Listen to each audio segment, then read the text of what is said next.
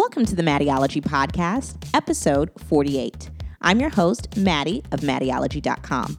And today we're answering a question from Javacia of seejanewritebham.com. Javacia writes, Do you think a static homepage or a post page is best? Well, Javacia, I'll break down pretty much what the differences are and what is best for your website.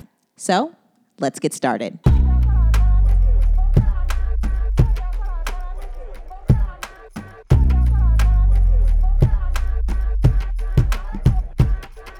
Thanks so much, Javacia, for your question. So basically, her issue is that she has a website, not just a blog. Um, so there's a homepage. She runs a membership organization, a, a service where she consults, and a, you know, a website for writers, bloggers, and entrepreneurs. So it's much more than a blog. But she is right now, currently, when you go to her site, she has a static homepage. The issue really isn't that you have a static homepage, Javacia. It's really that you're not maximizing your static homepage.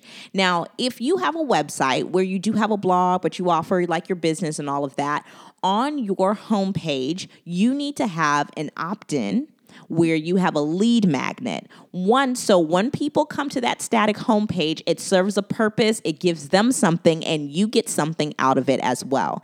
Somebody who does this really well is actually my sister, Maya Elias. So if you go to mayaelias.com, you actually you see who she is, you see that there's home, about, you know, if you want to work with her, she has a blog. But there she offers you her um, PBJ course. You know, it's a free course on personal branding. It's her personal branding jumpstart course. And it's perfect because guess what? When you click the button, it takes you to a page where literally she asks you for your email and you get all the information. And it's perfect. And here's what I would also consider Javacia not just only creating an opt in, but I think it's really important that you create a lead magnet. And after that person signs up, it's that lead magnet is automated to their email, but then it takes them to your blog, you know? And then on your blog and your sidebar, I would definitely have like ads that kind of take them to your work with me page or if they're a writer and they want to like meet up with you or whatever have you. But i really don't think the issue is that a blog is better than a static homepage or a homepage is better than a static homepage is better than a blog.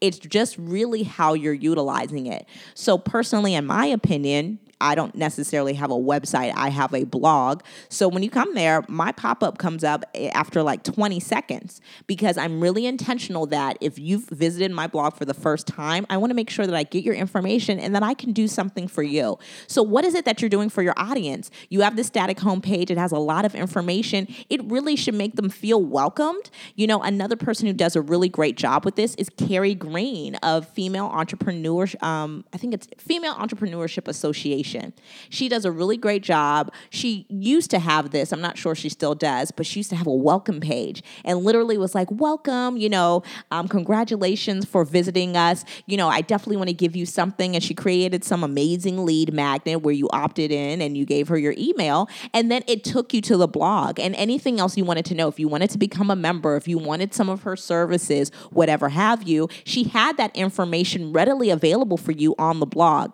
So you really need to maximize the real your digital real estate and make sure that you're positioning your static homepage to give you what you need from your readers and vice versa. You need to make sure that you're giving your readers something as well.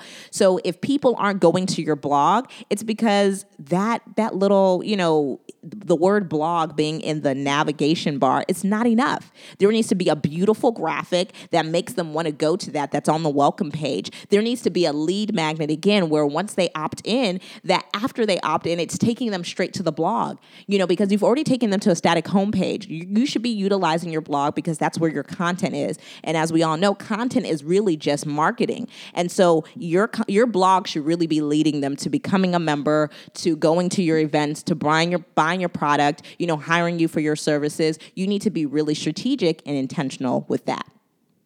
So, Javacia, I hope that's helped. Like I said, I don't think it's a matter of a blog versus a, a home static page. I think it's really just about positioning and being really intentional and strategic about things like a lead magnet with an opt in and leading them straight to your blog after they opt in. Make sure people feel welcome and that they're very clear. You don't need to put everything on your home static page. And also that the word blog in your navigation bar is not enough. You need to give them something that's going to want them to go to your blog. I love it when you guys ask me questions. Please send your questions to askmaddie at maddieology.com with your name, city, and URL so I can give you a shout out and possibly answer your question on the next podcast. Also, you can find me on social everywhere. I'm on Twitter, Pinterest, Instagram, Facebook, and you can follow me at Maddieology. If you have a question for me on social, just be sure to hashtag it Ask.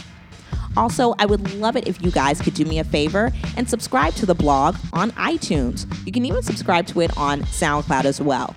But while you're on iTunes, do me a favor and take an extra five seconds just to give this podcast a five star rating and a quick review on why you love this podcast so much.